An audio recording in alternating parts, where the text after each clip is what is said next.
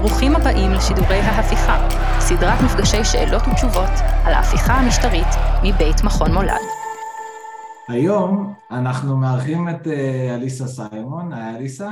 אה, אליסה היא דוקטורנטית באוניברסיטת אוקספורד ועמיתת מחקר במכון וולף באוניברסיטת קיימברידג'. אה, התזה שלה חוקרת את מערכת היחסים הפוליטית בין ישראל ויהודים אמריקאים. היא יושבת הראש של הסמינר ללימודי ישראל באוניברסיטת אוקספורד בראשותו של פרופסור ידגר, ותחומי המחקר שלה הם מערכת היחסים בין ישראל והתפוצות, פעילות פוליטית טרנס-לאומית, לימודי דת ויחסים בין דתיים. תודה רבה שבאתם, ואליסה, אלייך. תודה. אז דבר ראשון, תודה רבה שי, ותודה רבה גם אה, למולד על הפלטפורמה הזאת. אז כמו ששי אמר, אני חוקרת um, את הקשר בין ישראל ויהדות הברית, ואני עושה את זה דרך, בעיקר דרך הפריזמה של ארגונים. אז אני מסתכלת על ארגונים uh, שלרוב ממומנים על ידי ארצות, על יהודי ארצות הברית um, ופעילים כאן בישראל, ודרך ההתחקות אחר הפעילות של הארגונים האלה, אני מנסה להבין מה מתחדש כל הזמן ביחסי ישראל-תפוצה, um, וזאת פריזמה קצת שונה ממה שהמחקר עושה היום. עכשיו אני הולכת להתחיל קצת לעשות איזשהו אישור קו אה, לכל מי שלא כל כך בקיא ביהדות הברית ומה הנטיות הפוליטיות שלה, לפני שניכנס אה, לעניין של ארגונים אה, אמריקאים שמממנים פעילות כאן בישראל. אז רגע, הנה. אז כאן יש לנו אה, סקר אה, של מכון פיו, שהוא נחשב אחד המכונים המובילים בעולם אה, לסקרי דעת קהל ואפיון אה, סוציולוגי, ובאמת אנחנו רואים שמבחינה פוליטית יהדות ארצות הברית נוטה יותר לצד הליברלי-דמוקרטי, אה, ורק 26 אחוז מגדירים את עצמם כרפובליקנים. תמיד כשחושבים על יהדות הברית המצב הוא כמעט הפוך למצב של המנדטים כאן, אז באמת רוב יהדות הברית כבר בעצם הרבה מאוד שנים, משנות ה-70 הנתונים האלה הם ממש לא משתנים, אה, יותר מ-70 אחוז אה, לרוב אה, מצביעים למפלגה הדמוקרטית ויגדירו את עצמם כליברלים. וכאן זה סקר של, של מכון אחר, של מכון גלאפ, משנת 2022, שכאן אנחנו רואים את השיוך הפוליטי קצת יותר בצורה אה, במניפה פרוסה אה, קצת יותר לרוחב, אז אנחנו רואים שיש לנו 18% שמגדירים את עצמם פרוגרסיביים, 32% ליברליים, עוד 32% moderate ו-16% conservative, אה, כשתשימו לב לקצוות האלה של ה progressive וה conservative, כי הם אלו שיובילו את מה שנקרא מעורבות פוליטית כאן בישראל. אז זה, זה מעניין שזה הקצוות הפוליטיים שרועשים במידה רבה. עוד דבר אחד אמ, שאני רק רוצה להגיד על, על, על הנתונים האלה, יש הלימה מאוד מאוד גבוהה בין יהודים שמגדירים את עצמם אה, אורתודוקסים לבין יהודים שמגדירים את עצמם שמרנים אמ, וכמובן שאנחנו נראה יותר יהודים שמגדירים את עצמם אה, שמרנים בשנים הבאות מכיוון שיש יותר אמ, עלייה בילודה שלהם. עכשיו זה היה קצת לפתוח את הראש על יהדות ארצות הברית, ועכשיו אנחנו מפסיקים לרגע לגמרי לדבר על יהודים והקשר בין ישראל ו- אה, ותפוצות, ואני רוצה שנדבר באופן כללי על, אה, על איך אנשים או איך תפוצות מתנהגות בעולם ביחס אה, לבית שלהם או, או למדינת המקור, קצת כדי שנבין מה גורם לאנשים להתערב באופן פוליטי במדינה שהם אינם אזרחים בה. אז המחקר מוצא שיש אה, בגדול אה, שלוש אה, סיבות עיקריות למה אנשים מתערבים פוליטית מבחינה, במדינה שהיא לא שלהם. ולפני זה אני רק אגיד מה ההגדרה של התערבות פוליטית, כי זה משהו שהרבה פעמים עוצרים אותי עליו.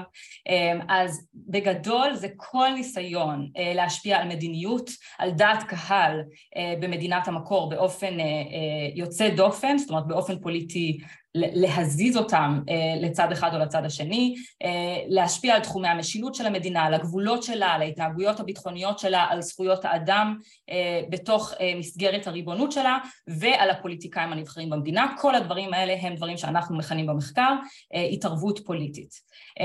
זה, זה יהיה עוד מעט אני אחזור לישראל וזה ימשיך להיות מעניין, אבל אני שנייה כן לוקחת את הרגע הזה לדבר על זה באופן כללי.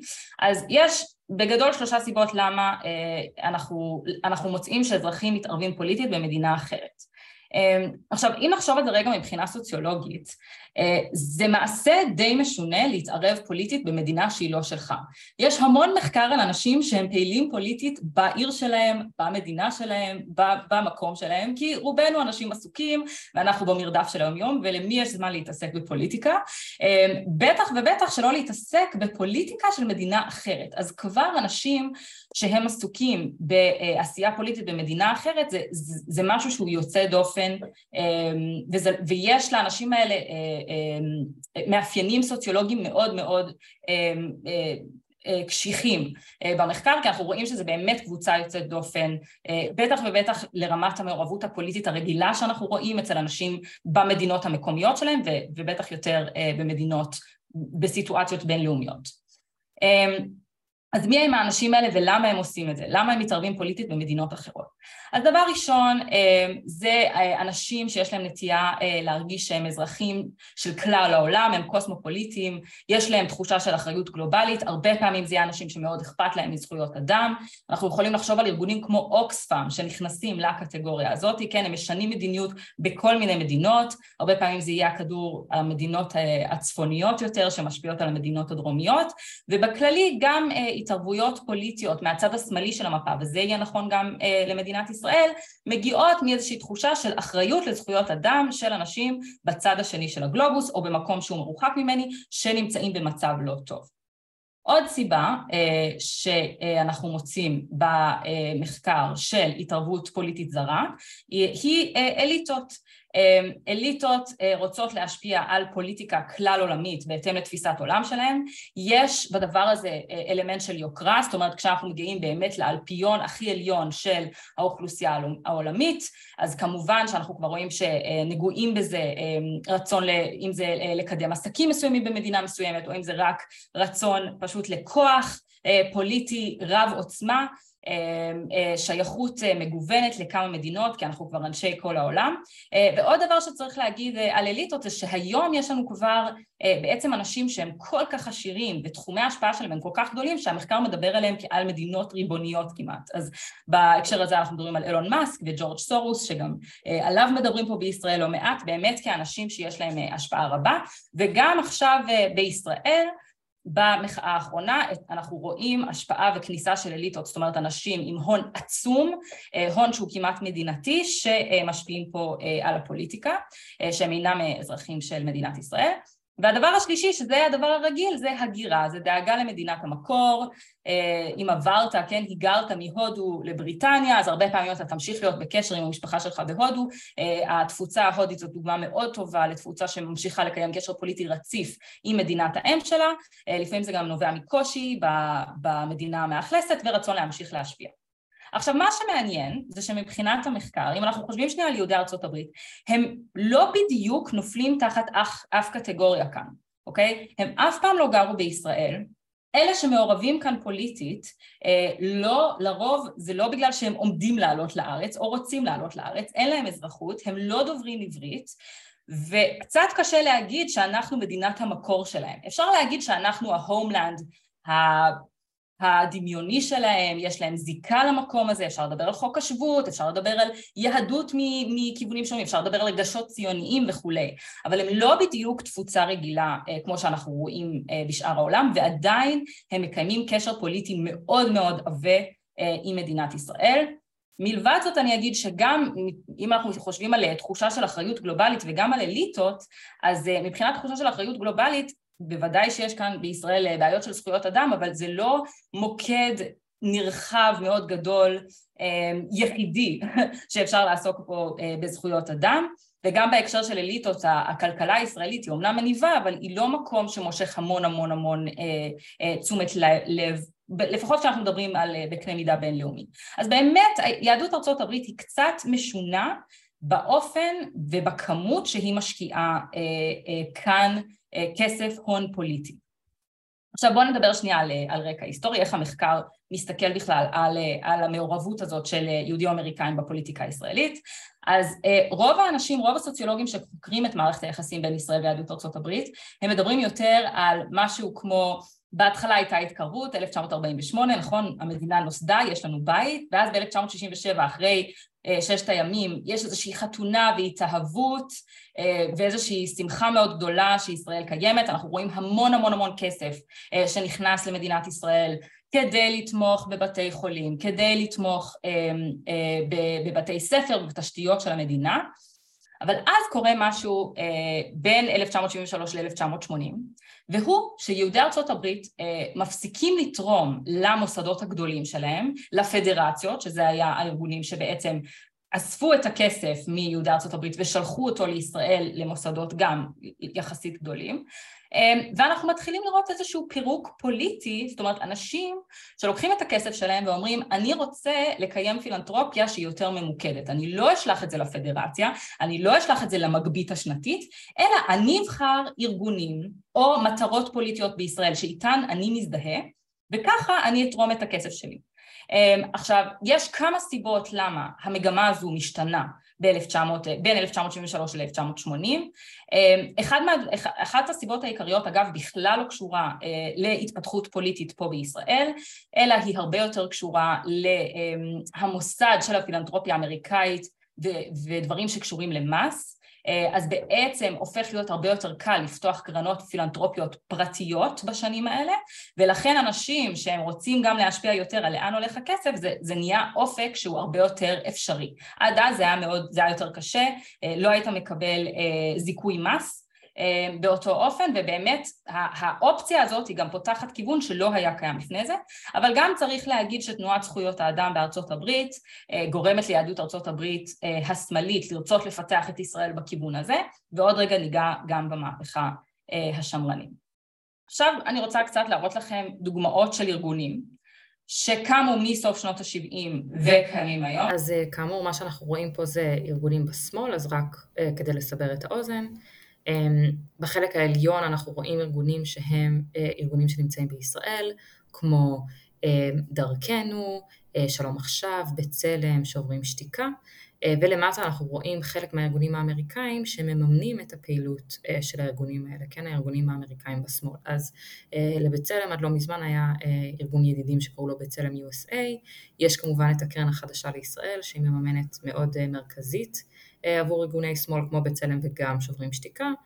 אה, יש לנו גם אה, ארגון כאן שנקרא Partners for Progressive Israel, שזה היה המממנת של מרץ, עד 1995 שעבר חוק מימון מפלגות, ויש לנו פה גם את Americans for Peace Now, שזה היה ארגון החברים של שלום עכשיו בישראל, והם בעצם קמו בשביל אה, לממן את חלק מהפעילות של שלום עכשיו, כמובן ששלום עכשיו גם קיבלו כסף אה, חלק בישראל וגם מהקרן החדשה, אבל בגדול אנחנו רואים אה, תשתית של פילנטרופיה שמאלית שאוספת את הכסף בארצות הברית ומחלקת אותו לארגונים שלה בישראל. אם נעבור שנייה לשקופית הבאה, שבה אנחנו בעצם מסתכלים על אותו דבר, ארגונים שנמצאים בימין, אה, בישראל, שפועלים בישראל, והארגונים האמריקאים שמממנים אותם בארצות הברית. אז אה, לכל ארגוני ההתנחלויות כמו אה, חוננו, להבה, ההתיישבות היהודית בחברון, יש ארגונים שמממנים אותם בארצות הברית, הגדול ביניהם זה קרן שנקראת CFI, הקרן המרכזית לישראל, The Hebron Fund שהיא מממנת הרבה מהפעילות בחברון, Americans for Safe Israel שמממנת את נשים בירוק כאן. ואם אנחנו הולכים uh, קצת הצידה uh, מהפעילות ההתנדבותית, אז כמובן שיש לנו, היום אנחנו מדברים על פורום קהלת, uh, עד לפני כמה שנים לפורום קהלת היה ארגון ידידים של American Friends of פורום קהלת, וזה היה uh, השיטה שבה הם הזרימו כסף כדי לקיים uh, את הפורום בישראל. Uh, חוץ מזה גם יש לנו את, um, את קרן תקווה, uh, שקרן תקווה uh, מימנה ועדיין מממנת את הפעילות של קרן תקווה בישראל, זאת אומרת זה משהו שקם ב-2012, אבל גם יש, אה, קרן תקווה אה, העבירה כסף אמ, למרכז שלם ולמה שאתם רואים פה, The Jewish Statementship אה, Center, המכללה למדינאות, אמ, המכון לאסטרטגיה ציונית גם פעם קיבל כספים מהם, אז אנחנו רואים ששוב הם ארגון אה, שהבורד שלו והכסף שלו הוא כסף אמריקאי והם מחלקים כאן תרומות שצבועות בגוון פוליטי בישראל. ויש עוד כל מיני ארגונים, סתם ארגון שהוא מעניין לסבר את האוזן, יש ארגון שנקרא American Friends of Likud, שזה גם ארגון שהוא אמנם לא יכול לתת כסף מפלגתי למפלגת הליכוד, שוב בגלל חוק מימון מפלגות, אבל הם בהחלט מקיימים איזשהו אקו-סיסטם משותף בין יהודים אמריקאים עשירים ועושים mingling עם ח"כים מהליכוד. ויש כאן עוד המון המון ארגונים, אבל, אבל אלה הארגונים, כאילו הקרן המרכזית לישראל, קהלת, תקווה, Friends of עיר דוד גם צריך להגיד, כן, עמותת עיר דוד יש להם ארגון חברים בארצות הברית, קרן חברון, כל הארגונים האלה הם מממנים מאוד מאוד גדולים של ארגוני, מה שנקרא NGOs, כן, ארגוני חברה, אזרח, חברה אזרחית או ארגונים לא ממשלתיים בימין בישראל. אז בואו נדבר קצת מה, מתי כל הדברים האלה קורים ולמה. אז אם ניקח את הקרן החדשה לישראל כדוגמה, היא, היא מוקמת בשנת 1979 בגלל הליברליזם של הפילנטרופיה, זאת אומרת היכולת להתנתק מהמוסדות ולשלם כסף למטרות שאותן אני רוצה לקדם. קרן שמוקמת בעיקר בשביל לתמוך במיעוטים במדינת ישראל, מתוך תפיסה של, שוב, לקדם את זכויות האדם בישראל והגנה על מיעוטים, והם פעילים בעשר, בעצם עשר שנים די בחלל ריק, זאת אומרת, שנות ה-80 במדינת ישראל אין פה הרבה כסף יהודי-אמריקאי שמשפיע על הפוליטיקה וגם הקרן החדשה מתמקדת בשנים הראשונות יותר בזכויות נשים ובזכויות מיעוטים, היא אפילו לא פעילה במרחב הזה שנקרא הסכסוך הישראלי-פלסטיני עד בערך 1989. בסוף, 1900, בסוף 1980, בוא נגיד זה מתחיל ב-1987 ומתחיל הלאה, אנחנו רואים התחלה של כניסה של כסף יהודי שמרני לתוך המרחב הישראלי. זה מתחיל באמת עם, עם מרכז שלם ועם קרן אביחי, ששתיהן קרנות שמומנו על ידי הנדבן זלמן ברנסטין, שנפטר ב-1998, וזה ההתחלה של הכסף השמרני לישראל, ובעצם הכסף הזה, הוא, הוא, המטרה שלו היא לא הגנה על איזושהי קבוצה מסוימת באוכלוסייה, אלא קידום של סדר יום מחשבתי פוליטי. זלמן בעצמו וכל המוסדות שהוא תומך בהם, הדבר שהם מתמקדים בו שוב ושוב זה פיתוח רעיוני ומתן השכלה לאליטה. אז אם שוב אנחנו שנייה חושבים על הקרן החדשה שהם הרבה פעמים מתמקדים על, על, על מיעוטים והגנה עליהם ופעילות בפריפריה ולנסות לשפר את המעמד ואת החיים של פלסטינים פה ואוכלוסיות שם, באמת מההתחלה משנות ה-90 כשכל האופרציה הזאת מתקיימת, העשייה השמרנית בישראל מתמקדת בחינוך וחינוך של אליטות. ו...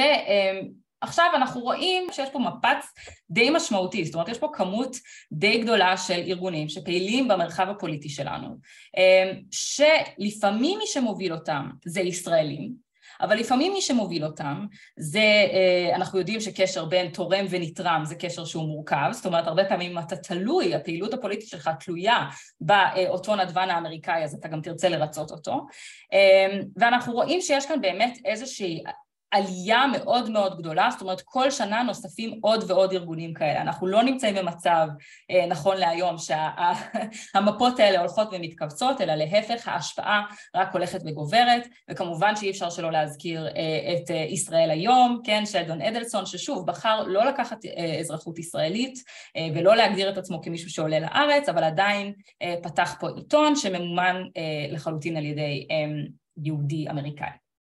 עכשיו בואו נדבר קצת בכמה דקות הנוספות שיש לי, קצת על ההבדל בין האסטרטגיה של הימין ובין האסטרטגיה של השמאל.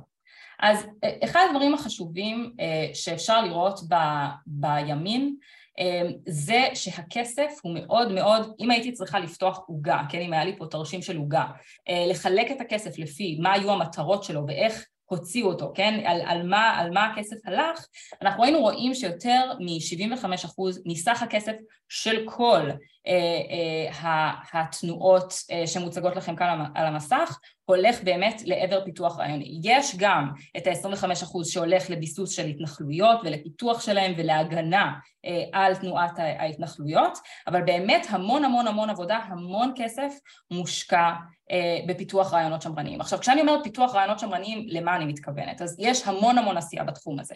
העשייה הזאת כוללת הפצה של כתבי עת וכנסים ותדריכים לחברי כנסת וכתיבת ניירות עבור חברי כנסת, תדרוך של חברי כנסת, הפגשה של חברי כנסת בישראל ובחו"ל עם עוד גורמים שמרניים מסביב לעולם. ובאמת איזשהו רצון לשנות את הימין בישראל, מימין שפעם הוגדר כליברלי, לכן תנועת הליכוד, פעם הייתה תנועה שהייתה תנועה ליברלית, באמת למשהו שהוא משתייך יותר לזרם השמרני. ואני חושבת שמה שמעניין זה שכבר ב-2001 מצאתי איזשהו תכתיב שמתאר את, אז את מרכז שלם, את מכון המחקר הראשון שהוקם מתוך הכספים האלה, אומר שכבר ב-2001, שלם הוקם ב-1995, ב-2001 מרכז שלם זה כבר המוקד משיכה או המוח האינטלקטואלי של הימין. זאת אומרת, יש כאן בסך שנים מאוד מאוד קצר באמת יכולת לשנות את סדר היום של הימין בישראל. אני חושבת שמ-2001 ועד 2023, כאילו אם אנחנו מסתכלים על מה קרה ב-22 שנים האחרונות, בטח ובטח כשאנחנו מדברים על הרפורמה המשפטית, אז אנחנו באמת רואים כניסה מאוד מאוד גדולה של הרעיונות האלה, השמרניים, התפיסה של מערכת משפט אמריקאית ואיך מבחינה שמרנית נכון שהדברים האלה יתנהלו לתוך המיינסטרים הישראלי וזה נעשה באמת בעבודה רעיונית עקב בצד אגודל של המכונים האלה.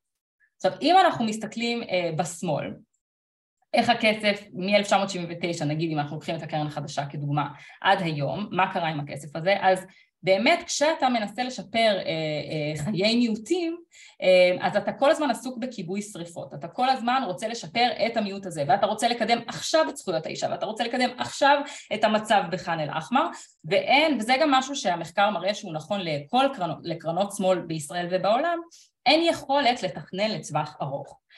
אז כל הזמן אנחנו עסוקים בעכשיו, כרגע, לנסות לשפר את המצב, כל הזמן יש איזושהי תחושה של crisis management, ואין את החשיבה לטווח ארוך, לדוגמה, בנוגע לשאלות, איך אני עכשיו מחזיר את האמון לפתרון שתי המדינות, או איך אני עכשיו מדבר אל הציבור הישראלי להזכיר לו שהוא בעצם כן, זו תפיסת שמאל, בעצם אה, אה, רמת הביטחון שלו גבוהה יותר כאשר אנחנו נמצאים אה, אה, במצב של שלום עם המדינות השכנות שלנו. כל מיני דברים שפשוט אין זמן להקדיש אליהם תשומת לב, כי הקרנות בשמאל מאוד מאוד עסוקות בזכויות אדם.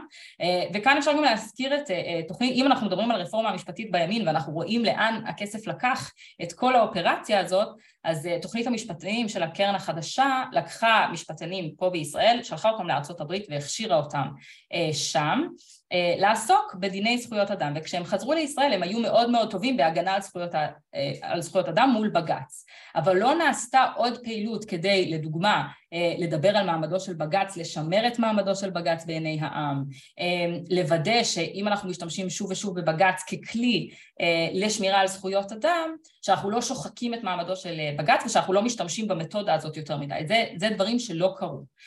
ולעומת זאת בימין יש, אם אנחנו משווים שוב את הפעילות הזאת, אנחנו רואים שוב שיש איזושהי מניפה, יש גם ניסיון אה, אה, ללמד את האליטות לגבי מה התפקיד של בית המשפט, מה נכון שבית המשפט יעשה, איך נכון שנבחר שופטים, ובאותו הזמן גם ללמד את המשפטנים, ובאותו הזמן גם לעשות תדרוך לח"כים, זאת אומרת יש כאן אה, צינור פעילות שהוא הרבה יותר נרחב אה, ולא רק ממוקד באיך אני עכשיו אה, משמר את המצב של האוכלוסיות האלה.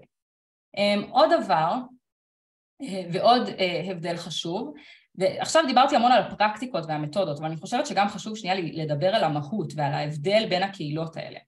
אצל הימין בעצם אנחנו מדברים על, על אוכלוסייה, על קהילה הרבה יותר קטנה. כן, יש הרבה פחות אנשים שמעורבים בעשייה הפוליטית בישראל, יהודים אמריקאים, מאשר בשמאל. ומה שגיליתי זה שהמערכת היחסים שם בין השמאל היהודי האמריקאי ובין השמאל, סליחה, בין הימין היהודי האמריקאי ובין הימין פה בישראל זו מערכת יחסים מאוד מאוד הדוקה שיש לה ממש תחושה שאנחנו הולכים לאותו כיוון והמטרה שלנו היא אותה מטרה ומבחינה רעיונית יש הלימה מאוד גדולה ברעיונות שלנו. אבל לא רק זו שבעצם מבחינה רעיונית הם הרבה יותר קרובים ואני תכף אסביר מה קורה בשמאל אלא ש... ואני נותנת פה רק ציטוט מראיון אחד, אבל באמת קיימתי המון וזה עלה שוב ושוב, הייתה תחושה של קהילתיות, אה, הייתה תחושה, עלתה תחושה מקרב האנשים שעוסקים בזה שיש המון המון אה, ביטחון אחד בשני, יש המון, אה, אנחנו סומכים על העמיתים הישראלים שלנו, אנחנו רוצים לקדם אותם, הם יודעים מה נכון לעשות בצד של הימין האמריקאי, וזה ציטוט של מישהו מאחד הארגונים. אז הוא אומר, כמעט כל הראשים של הארגון הזה הם בכלל נשואים ללא יהודים. האנשים האלה הם לא דתיים, זה לא הסיפור פה, זה לא עשייה שהיא דתית, זה משהו אחר. אה, זהות יהודית ממקום אחר, זה לא דתי. הם רוצים, זה אה, קהילה פוליטית, הם רצו ליצור לעצמם קהילה פוליטית שבעצם מאחדת את המאפיינים שלהם בתור יהודים אמריקאים, שמרנים, שיש להם זיקה לישראל, זה לאחד את שלושת הדברים, המרכיבים הזהותיים החשובים האלה שלהם, אמ, ולשלב את זה עם האהבה שלהם לרעיונות, שבאמת יש שם אהבה להקמה של מוסדות של רעיונות, אמ, וליצור את, ה, את הקהילה הזאת שמתקיימת בין ישראל ובין ארצות הברית, על מנת ליצור שינוי פוליטי אה, בישראל בדרכים שתיארתי. אמ, עוד, לעומת זאת, אם אנחנו מסתכלים בשמאל, אז אנחנו רואים שהמצב בשמאל הוא טיפה יותר מורכב. אמ, גם קשור לזכויות אדם, אבל בואו שנייה נקרא את זה ואז, ואז אני אסביר. בשמאל אנשים מרגישים כאילו ישראל, אה, אה, לא יודעת אם מוציא, implicates them, כן? מוציאה את דיבתם רעה או גורמת להם להיות אשמים אה, בחטא שהם לא, בפשע שהם לא ביצעו. הם עושים את העשייה שלהם בגלל שהם מרגישים שישראל גורמת לנזק לפלסטינים בשמם. אז כשניסיתי להתחקות אחר המאפיינים של מערכת היחסים בין אה, השמאל הישראלי והשמאל היהודי האמריקאי, עלה שם המון העניין שהסיבה שיהודים אמריקאים בכלל נכנסים לתוך הסיפור הישראלי ותורמים כסף כאן, זה לא מסיבה של אני רוצה לקדם רעיונות אה, אה, אה, ליברליים או פרוגרסיביים, אלא אני בתור יהודי אמריקאי, מאוד מאוד קשה לי עם מה שישראל עושה, ואחד מהדרכים שלי כאילו לצאת ידי חובה ולהגיד אני טיהרתי את עצמי או אני, אני בסדר זה לתת את התרומה הפוליטית הזאת בישראל. עכשיו התרומה הפוליטית הזאת בישראל היא לאו דווקא בשביל לשנות פה לחלוטין את הפוליטיקה או בשביל לקדם את המחנה הליברלי, אלא היא בשביל לגרום לאותו אה, נדבן יהודי להרגיש שיש לו קצת יותר שליטה על הזהות היהודית שלו, כי הוא מרגיש שכשהוא אומר, היי, אני יהודי אמריקאי, חלק ממה שמתלווה לזהות הזאת זה הסכסוך הישראלי-פלסטיני, והוא רוצה לבצע ניתוק, הוא רוצה לקחת את המושכות האלה חזרה ממדינת ישראל אליו, והתרומה שלו לארגוני השמאל זה, זה, דרך, זה דרך אחת לעשות את זה. זאת רק דוגמה אחת, אבל um, העניין הזה, הכאב של הסכסוך, הכעס על מה שנעשה במדינת ישראל באמת צובע את מערכת היחסים בין השמאל היהודי האמריקאי והשמאל אה, הישראלי כאן, השמאל הפוליטי, ולא מאפשר כל כך למערכת היחסים הפוליטית הזאת להתקדם לחשיבה לטווח ארוך, להתקדם לעשייה רעיונית מש, משמעותית ואפילו לא להתק, להתקדם להשפעה פוליטית שאנחנו יכולים באמת לראות את הפירות שלהם. אנחנו מסתכלים על היום על, על מדינת ישראל, קשה להגיד שהשמאל אה, מנצח, על אף באמת המון המון ארגונים אה, שמעורבים פה פוליטית ומנסים לקדם איזושהי אג'נדה ליברלית, שוב שכל הזמן יש לה איזשהו חסם שהיא נוטה אה, להתמקד בעניינים של זכויות אדם ומיעוטים ואינה מצליחה לראות אה, לטווח ארוך. אה, אז זהו, אז אני אשמח לשמוע שאלות. תודה רבה רבה אליסה, ואני בטוח שכולם ירצו להצטרף אליי במחיאות כפיים וירטואליות על חצי שעה מרתקת במיוחד, אז מחיאות כפיים מכולם. ועכשיו הגענו בעצם לשלב היותר חשוב מבחינתנו של. של המפגש הזה ואפשרות אה, לשאול אותך שאלות. אז יש פה שאלה אחת, ראשונה, אם את יכולה אה, לתת קצת אה, פרטים או להרחיב על מי התורמים בכל אחד מהצדדים, האם זה אנשים פרטיים מהשורה או אנשים מבוססים במיוחד, מה, המאפיינים שלהם? זאת שאלה נהדרת. אם אנחנו מסתכלים מצד שמאל, אז באמת רוב התרומות מצד שמאל מגיעות הרבה מאוד תרומות מגיעות מאנשים מהשורה, זאת אומרת אנחנו מדברים אפילו מעמד ביניים, אנשים כמוני, סטודנטים ומעלה שתורמים לארגונים כמו הקרן החדשה ויש שם גם נדבנים גדולים, אבל גם, גם אפילו הכיסים העמוקים, הייתי אומרת התורמים הכי גדולים בצד השמאלי של המפה הם לא עצומים, הם לא אנשים בסדר גודל של להיות בעשירייה הפותחת של עשירי ארצות הברית וגם לא ב-20 הראשונים וגם לא ה-30 הראשונים. אז זה אנשים עשירים, עמידים, אבל תרומה מאוד גדולה בשמאל זה נחשב לדוגמה בין מיליון לשתי מיליון דולר בשנה. זאת נחשבת תרומה גדולה של נדבן. לעומת זאת, אם אנחנו משווים את זה לימין, מאוד מאוד מעניין, כמעט לכל מוסד בימין יש אך ורק תורם אחד, זאת אומרת אם אנחנו מדברים בשמאל אז לכל ארגון יש המון המון תורמים וגם הקרן החדשה יש לה משהו כמעט כמו עשרים אלף תורמים אנשים שתרמו לה לאורך השנים, זה המון עשרים אלף, ואילו בימין כל ארגון כזה שציינתי בעצם יש לו תורם אחד והתורם האחד הזה לרוב הוא אדם מאוד מאוד עשיר, זאת אומרת זה לא מיליון, שתי מיליון דולר בשנה, זה כמו שלי ייפול עשר אגורות מהכיס, אנחנו מדברים באמת על אנשים שהכסף, ה... אם אנחנו לוקחים את כל כמות הכסף שיש להם זה מגיע לשלוש, ארבע מיליארד דולר ואפילו יותר. והם מחלקים אותו לקרנות ובכל קרן יהיה endowment, זאת אומרת יהיה סכום כסף שנמצא בבנק שמפריש תקציב כל שנה שעליו הקרן חיה, זאת אומרת הסכום העיקרי לא נפגע וכל שנה יש תקציב שהוא מובטח, זה מאוד מאוד קל לעבוד ככה.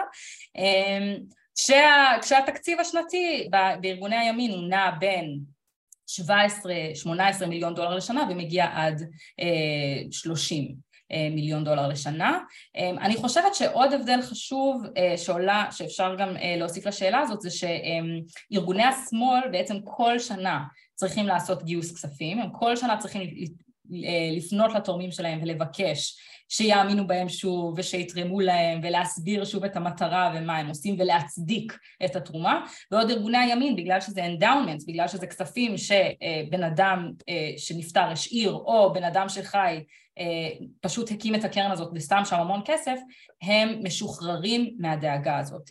וזה גם קצת יכול להסביר למה אנחנו רואים הבדל חוץ מהתפיסת עולם במשך התרומה, כן? כשיש לך כסף מובטח לעשר שנים, חמש עשרה שנה קדימה, אז אתה ממילא גם יכול לתכנן פעילות פוליטית יותר ארוכת טווח. האם תוכלי להרחיב על ההשפעה של הניסיון ההפיכה המשטרית שחווים עכשיו בישראל על הימין והשמאל האמריקאי היהודי? כלומר, יש שמבינים פה שבבריטניה ובאוסטרליה למשל חל פיצול וסכסוך חריף בתוך הקהילות היהודיות על רקע ניסיון ההפיכה המשטרית, האם תוכלי להרחיב טיפה על זה? כן, אז אני חושבת שההפיכה בהחלט גורמת לפיצולים בתוך הקהילה היהודית. באופן מעניין זה משפיע מאוד עכשיו על הפדרציות. אז אם אמרתי שבשנות ה-80 כסף, היו הרבה הרבה יהודים שהקימו את הקרנות המשפחתיות האלה כי הם רצו להשפיע באופן פוליטי או פשוט באופן אינדיבידואלי יותר, להחליט לאיזה ארגונים הם תורמים ולא להשתייך לפדרציות, הפדרציות שעדיין קיימות ועדיין לוקחות מגבית משותפת מכלל האוכלוסייה ותורמת אותה לישראל באופן גדול למוסדות, שוב, מוסדות גדולים, ארגונים גדולים ולא נגיד ארגונים כמו לתת ודברים כאלה, עכשיו אנחנו מתחילים לראות גם פיצוצים בפדרציות, זאת אומרת גם הממל... תפיסת הממלכתיות כלפי ישראל וה... והליברליזם היהודי-אמריקאי שבמשך הרבה מאוד שנים היו המון אנשים שאמרו אני פשוט תורם לפדרציה כי אני פרו-ישראלי ולהיות פרו-ישראלי בשבילי זה לתרום לפדרציה וזה גם הקמפיין המאוד גדול של הפדרציות, כן? שאם אתה פרו-ישראלי אתה תורם דרכנו. אז עכשיו אנחנו מתחילים לראות שבירה של זה, עוד אין נתונים לגבי איך זה משפיע על התרומות, על התפלגות התרומות של הפדרציות. אני חושבת ש... הביקורת, הביקורת הגדולה שהולכת ונשמעת יותר ויותר מכיוון של יהדות ארצות הברית בגלל הסכסוך, אם מי מכם שעוקב, בשנה שעברה יצא סקר שחולל באמת המון המון רעש, ש-17% מיהודי ארצות הברית חושבים שמתרחש כאן ג'נוסייד, שמתרחש כאן רצח עם כלפי הפלסטינים, 17% זה מספר עצום. אה, בעוצמת הביקורת של יהדות ארצות הברית כלפי ישראל, כן, השימוש במילה ג'נוסייד זה באמת הפתיע. אה, את החוקרים שערכו את הסקר דעת קהל הזה, אז אנחנו רואים שיהדות הברית נעה למקום של הרבה יותר ביקורת כלפי ישראל בגלל הסכסוך הישראלי-פלסטיני, ואני חושבת שהפלגים הליברליים והפרוגרסיביים, כשהם מסתכלים על ההפיכה המשטרית בישראל, הם אומרים, ברור שזה משהו שכמעט צפינו שיקרה, זה ברור שזה יקרה, כן? אה, ולעומת זאת אני חושבת שבציבור היותר מתון, אה, יש איזשהו בלבול עכשיו. זאת אומרת, יש בלבול מה לעשות עם המצב. אייפאק אה, בסוף לא גינו, לא הוציאו הודעת גינוי לבנימין נתניהו, אייפאק כארגון, שוב, ארגון שפעם היה נחשב מאוד ממלכתי, היום הוא קצת הלך ימינה, אבל הם לא הוציאו הודעת גינוי. ביבי הופיע בפניהם אה, לפני כמה חודשים וזכה שם למחיאות כפיים סוערות, התנהלו שם, אני יודעת שהתנהלו שם דיונים על המהפכה המשטרית והם החליטו שלא להוציא הודעת גינוי, אבל הדברים האלה אולי ישתנו בחודשים הקרובים, אנחנו לא יודעים, אבל, אבל אין ספק שהדבר הזה הוא מאוד מאוד מטלטל, וגם צריך להגיד שההפיכה המשטרית הוא יום חגם של הציבור השמרני, זאת אומרת, הם ממש מסתכלים על מה שקורה פה, והם שמחים, זו עבודה שהם אה, השקיעו בה במשך הרבה מאוד שנים, והם ממש מרגישים שהם רואים את הפירות. שאלה נוספת לגבי הפרספקטיבה הטרנס-לאומית, ההרצאה התמקדה במעורבות הפוליטית המגוונת של יהודי ארצות הברית. איזה תפקיד יש לארגונים ישראלים דווקא, ממשלתיים או לא ממשלתיים, בעידוד וגיוס ורתימה אה, של חלקים מיהדות ארצות הברית? אז אני חושבת שמהבחינה הזאת כן צריך אה, לומר שיש הזמנה פתוחה של הישראלים למימון. אה, ישראלים הולכים לארה"ב כדי לגייס את הקצף הזה, הם מעוניינים בתמיכה הזאת. אה, אני חושבת שכאן יש, זאת שיחה שחשוב שאנחנו נקיים אותה כישראלים, אה, שהיא מה... אנחנו רוצים להשפיע פוליטית, על המדינה שלנו, כי אנחנו רוצים לשנות פה דברים, אה, אבל, אבל מה, באיזה אופן אנחנו מנסים להשפיע פה פוליטית, ו, ו, ומה מחוץ למשחק ומה בתוך המשחק. ויש גם, אגב, יש חוקים, חוקים של מימון מפלגות, חוקים של מימון אה, בפריימריז, אנחנו כבר יודעים שבתור חברה לא הכל מותר כדי לשנות את המציאות הפוליטית בישראל. אה, אז זה הדבר אחד שאני אגיד. הדבר השני, וזה, וזה חשוב, לגבי כל הקרנות האלה, זה שהמקור שלהן היה בחו"ל. זאת אומרת, הכסף הזה הוכן והוכנס לתוך, אה, לתוך אה, אה, חשבונות הבנק או לתוך הארגונים, הארגונים האלה קמו, מבלי שהיה ישראלי שאמר, אנא הקימו עבורי את הקרן הזאת, או אנא התחילו עבורי את ההשפעה הפוליטית הזאת. זאת, זאת הייתה בשני הצדדים של המפה יוזמה של יהודים אמריקאים בגלל מה שתיארתי, כן? בגלל שהם רצו להשפיע לפי השקפת העולם, על אה, איך, איך דברים מתקיימים אה, כאן במדינת ישראל. אז ברור שברגע שיש כסף ישראלים יבואו אליו ויגייסו אותו, אבל העובדה שיש כסף, העובדה שיש כסף שמכוון למטרות פוליטיות, כל ה- ה- האופרציה הזאת, זה לא ישראלים יצרו אותה. ואנחנו יכולים לבוא, כן, אפשר לבוא בטענות לישראלים האלה ולהגיד למה אתם מגייסים כסף בחו"ל. ואגב, ממשלת רבין עשתה המון המון עבודה, זאת בעצם הממשלה האחרונה אה, שעשתה המון עבודה בלנסות למתוח יותר קווים בין ישראל ויהדות ארצות הברית. ממש יש נאום מאוד מאוד מפורסם גם של יוסי ביילין שהיה סגן שר החוץ אה, וגם של רבין עצמו אה, כשהם חשבו שהסכמי אוסלו יובילו לשלום אז הם היו כמה נאומים גם נאום מול אייפאק מאוד חשוב וגם נאום של יוסי ביילין אל מול, אני חושבת שזה היה ארגוני הנשים, הדסה, שהם אומרים להם, אנחנו מתקרבים ליום שבו ישראל תהיה בשלום עם שכנותיה, אנחנו לא נצטרך את הגיבוי שלכם באופן אה, ביטחוני ובזירה הבינלאומית, ואנחנו צריכים להתחיל לחשוב מה יהיה טיב הקשר בינינו. כי לא יהיה נכון שאתם תהיו פה כל כך מעורבים פוליטית. אז ב-1994 אה, יוסי בלי נושא, נושא את הנאום הזה, וזה מתפוצץ. אה, הוא אומר את זה גם באופן קצת גס רוח, הוא אומר להם, יום אחד של שביתה בנמל חיפה שווה לי יותר כסף מכל הכסף שאתם מכניסים למדינת ישראל בשנה, אל תכניסו את הכסף הזה, אני לא צריך את הכסף של, שלכם, אני רוצה להיות ריבון במדינה שלי בלי שאתם מכניסים לי את כל הכספים האלה. אמ, ו- ואני חושבת שזה באמת הפעם האחרונה, אה, וגם ממשלת רבין היא זו שקבעה, אגב, שמפלגות לא יכולות לקבל כסף מיהדות ארה"ב, זאת אומרת עד אז מפלגת העבודה והליכוד היו מגייסות כסף בחו"ל, אה, אה, כסף מפלגתי, מפלגת העבודה פעם גייסה עשר מיליון דולר והליכוד חמש מיליון דולר מיהדות ארה"ב, זה בשנות ה-80, וממשלת רבין היא זאת שעצרה את זה. אז אני חושבת שיש כאן עוד דברים שאפשר לדבר עליהם מבחינה היסטורית, איפה זה היה ואיפה זה נמצא היום. שאלה בנוגע לסנטימנט שדיברת עליו של קהילה פוליטית שתיארת בימין, מה עומד בעינייך מאחורי ההרחבה של הקהילה הזאת של השמרנים בישראל ובארצות הברית למדינות נוספות בעולם, דוגמת אה, הפגשת ח"כים עם אורבן מהונגריה או עם, אה, אני מוסיף, זה כבר לא בשאלה, עם אה, נציגים ממפלגה ניאו-נאצית באוסטריה היה סיפורים וכל מיני דברים כאלה. מה, מה המאפיינים של החיבורים האלה של הקהילה הזאת?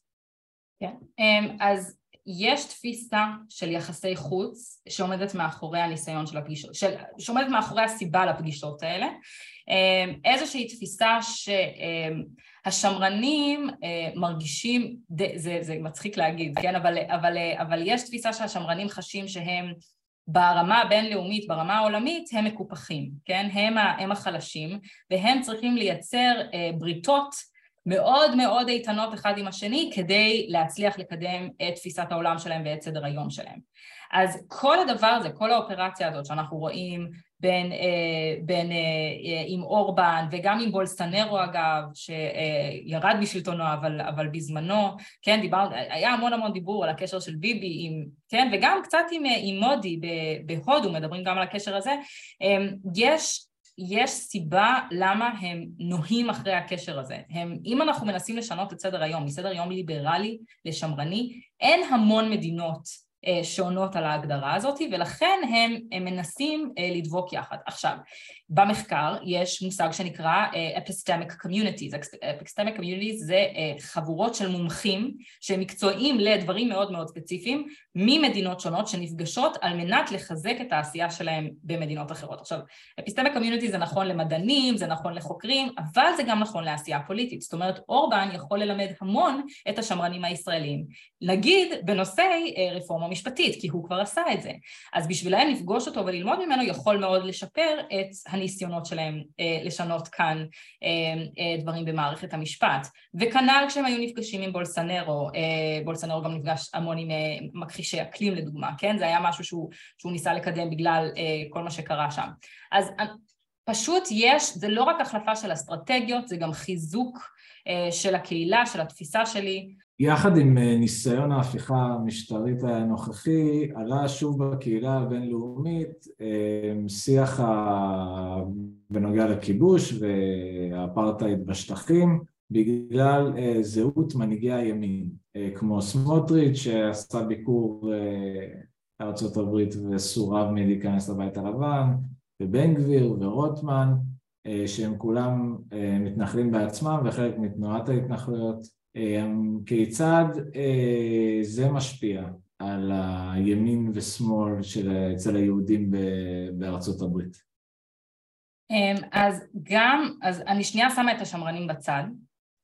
כולם חוץ מהשמרנים, זאת אומרת ה-moderates, ה-liberals uh, וה-progressives, מאוד מאוד uh, אלרגיים לסמוטריץ' ולבן גביר, מאוד, מאוד קשה להם עם הדמויות האלה. אמ, ומה שהיה היה מאוד מאוד מעניין לראות כשסמוטריץ' מגיע לארה"ב שהוא בעצם סורב אה, כניסה, חוץ מה, מהבונדס, כן, חוץ מהארגון היחיד הזה, אה, המון ארגונים פשוט אה, סגרו לו את הדלת. אגב, כשסמוטריץ' הגיע לאנגליה, גם שם המון ארגונים לא הסכימו להיפגש איתו. אני חושבת שהעובדה שכהנא, שכהניזם נולד בארצות הברית, שהם הקימו את, הם, הם הכירו את כהנא כ, מחלה שלהם שאחרי זה עברה לארה"ב לישראל, סליחה, והם מזהים את בן גביר וגם כמובן היום גם את סמוטריץ' ככהניסטים, אה, אה, קצת משנה את חוקי המשחק, זאת אומרת, ובאמת באמת בן גביר וסמוטריץ' הם יותר רדיקליים, הם ימין הרבה יותר רדיקליים ממה שהימין האמריקאי רגיל לראות, אה, והם מגיבים לזה, זאת אומרת, פה צריך להגיד שהם כן, המרחק לא מסבן אותם. אה, והם מבינים שיש כאן אה, משהו הרבה יותר קיצוני. את השמאל זה משכנע יותר שאנחנו מדינת אפרטהייד, כי הנה יש לנו אה, אנשים יותר אלימים בכנסת, אבל למרכז ואפילו למרכז עם הקליק ימינה זה גם עושה כאב בטן, זאת אומרת גם להם מאוד מאוד קשה עם שני הדמויות הללו. האם התורמים האמריקאים חושבים על הפעילות שלהם אה, עצמם כהתערבות זרה? האם יש בינם לבין עצמם איזשהו דיון או חשבון נפש על הלגיטימיות של אה, המעשים שלהם? זאת שאלה ממש טובה. בשמאל גיליתי המון חשבון נפש, זאת אומרת, הם מאוד מאוד דיברו על מה כן ומה לא, וכל הזמן, על מה מותר ומה אסור, והאם אני יכול לעשות את זה או האם אני לא יכול לעשות את זה, ואם זה זכויות אדם אז זה כשר, כי בזכויות אדם הכל כשר, אבל אם יש לזה איזשהו אופק שזה ישפיע על הפוליטיקה היותר קשיחה, אה, רצון להתרחק מזה, ממש, א' כל צריך להגיד, גם בימין וגם בשמאל, שני הארגונים, או כל הארגונים בעצם, יש להם, אה, הם בסטטוס של 501c3 אה, זה נקרא, הם בסטטוס של עמותה, שהם מקבלים, מי שתורם להם מקבל זיכוי מס. אפשר לקחת להם את זה, שזה הורג את העמותה, זה הורג את הקרן, זה הורג את הארגון, אם מוכיחים שהם, פועל, שהם תורמים למטרות פוליטיות. ולכן כולם מנסים להראות שהם לא תורמים למטרות פוליטיות קשיחות, ולכן הם גם כולם בחיים לא תתפוס אותם תורמים לח"כים.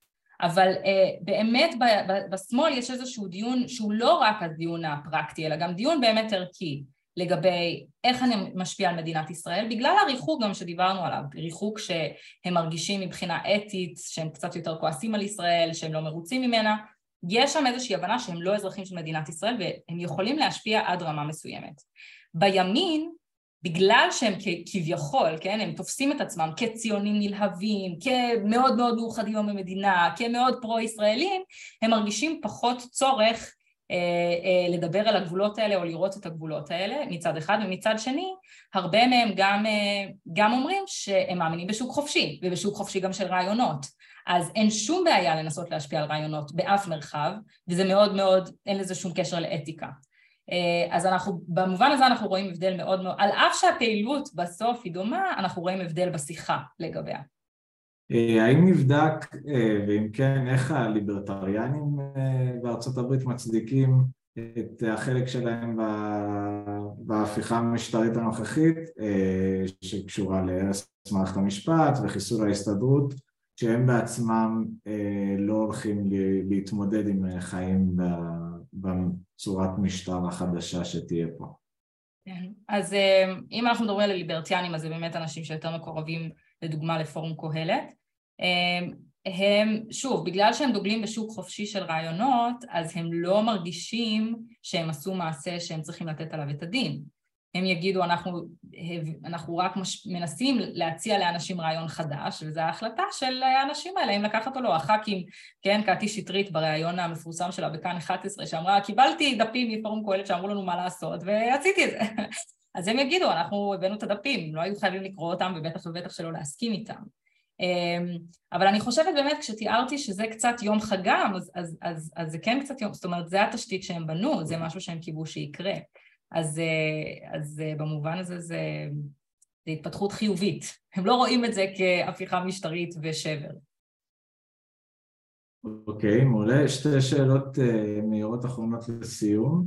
Um, אחת, זה, יש סברה שישראלים עשירים תורמים פחות בגלל הפילנטרופיה האמריקאית. Uh, האם זה נכון? והאם לדעתך יש לזה השפעה פוליטית? אמ, אני חושבת שאין ספק שיש תפיסה בישראל, וזה גם לא קשור לעשייה פוליטית, אבל יש תפיסה בישראל שעוד אה, מכספי החלוקה עדיין נשארת, נשארה כאן, והיא שאנחנו צריכים את המימון של יהדות חו"ל. אגב, זה שוב משהו שממשלת רבין ניסתה להתווכח איתו ולהגיד, אנחנו יכולים לממן את הבתי חולים שלנו, אנחנו יכולים לממן את מד"א, אנחנו יכולים לממן את מערכת החינוך, איננו זקוקים לכסף שלכם, כי הכסף שלכם מגיע עם baggage, הוא מגיע עם תיקים שאנחנו לא רוצים בהם. אה, וזה סנטימנט גם של, של שמאל ציוני רגיל, של שלילת הגולה וגאווה בצבריות ובמקומיות אה, של המקום הזה. אבל אין ספק שאנחנו עדיין, כן, זאת הייתה ממשלה אחת שהתחילה לפעול בנושא הזה באמת באופן מאוד מאוד אה, פעוט, אה, שאנחנו עדיין חיים באיזושהי תפיסה שאנחנו צריכים את המימון של יהדות ארצות הברית, שבלעדיה אה, יהיה פה שוד ושבר, וזה גם נכון, אה, אני חושבת, אני, כשאני נפגשת עם פילנטרופים ישראלים, הפיתוח הפילנטרופי הישראלי הוא באמת באמת בחיתוליו. ההבנה שפוליטיקה עולה כסף וצריך להשקיע בזה כסף וצריך לנסות לקדם את האג'נדה הפוליטית שלך דרך עשייה פוליטית שלפעמים אתה תשים יד בכיס, היא משהו מאוד מאוד לא מפותח בישראל, וזה אכן בגלל שכמו ששילמו על הבתי חולים ועל הבתי ספר, ועדיין יש תרומות גדולות שם, על אף שאנחנו מדינה ריבונית שמסוגלת לממן את הדברים האלה לעצמנו, גם מבחינה פוליטית אני חושבת שזה אכן מאוד מעכב את הפילנטרופיה הישראלית. יש פה אנשים באמת עם, עם כסף שיספיק בשביל לכלכל גם את המכונים והארגונים האלה, אבל הפנייה לישראלים היא, היא בסדר גודל הרבה יותר קטן, וצריך גם להגיד שישראלים פחות נותנים, אז יש כאן את שתי הדברים האלה. שאלה נוספת, מה מידת שיתוף הפעולה היהודי-פלסטיני בארגוני השמאל? כי את מדברת על יהודים מארצות הברית ושמאל בארץ, אז מה, מה, מה מידת שיתוף פעולה היהודי-פלסטיני ואיך המגמה ההיסטורית, מה, יש לך מה להגיד משהו על המגמה ההיסטורית של שיתוף פעולה הזה, האם זה מתגבר, זה נחלש, איפה זה עומד? כן, אז, אז זאת שאלה מעניינת. עד שנת 2010, זאת אומרת עד הדוח הראשון של אם תרצו, ארגוני השמאל, הקרן החדשה ודומותיה, בהחלט תרמו כסף לארגונים פלסטינים ולא היה ברור מה הגבול של ארגון פלסטיני, זאת אומרת האם הארגון הפלסטיני צריך להצהיר שהוא, מקבל, שהוא מכיר במדינת ישראל, שהוא נאבק בה, שהוא חלק מה-BDS, לא היו כללים. אחרי המחאה הגדולה של אם תרצו ב-2010, אז הקרן החדשה, סתם אני נותנת אותם כדוגמה, זה קרה גם בארגונים אחרים, קבעו חוקים והפסיקו לתרום להרבה מאוד ארגונים פלסטינים שכבר לא עמדו בקריטריונים שלהם. אפשר עד היום אגב למצוא את הקריטריונים האלה ממש כמעט בעמוד הראשי של, של הקרן החדשה באינטרנט. יש עדיין כסף שהולך לארגונים פלסטינים, אבל הם צריכים לעמוד בקריטריונים די נוקשים. והיום אנחנו רואים, ואני חושבת שזאת מגמה שהולכת להתגבר וזה מעניין, קרנות שמאל שלא היו פעילות פה, זאת אומרת קרנות שמאל יהודי אמריקאי אבל שזה כבר, זה שמאל יותר רדיקלי שאף פעם לא היה פעיל בישראל כי אנחנו מדינה, בעיניהם מדינת אפרטהייד לא כשרה מאז שחר הימים, עכשיו הן מתחילות להיות יותר ויותר פעילות בגדה וגם קצת בעזה, ואני חושבת שזה כיוון שאנחנו נראה הולך ומתפתח, אבל אנחנו לא נהיה חלק מהשיחה הזאת, זאת תהיה יהדות ארצות הברית השמאלית עם פלסטינים בלי תיווך ישראלי. אולי בשאלה אחרונה, האם לדעתך היו סימנים מקדימים בעבר שארגוני השמאל פספסו בדברור שלהם את האינטרסים שלהם עד למה שאנחנו יודעים לו עכשיו עם ההפיכה המשטרית הנוכחית? וכשאלת המשך, מה ארגוני השמאל עושים היום כדי לנסות ולתקן את המצב?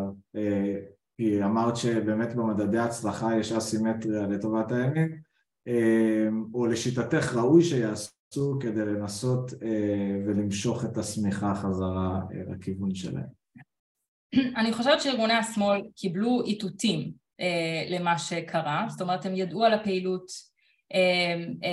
ב, בימין, הם, הם ראו שהיא קורית, הם ראו גם את ההשפעות שלה, כן? 1999 בנימין נתניהו אומר, כדי לנצח צריך, צריך מכון מחקר ועיתון, כן?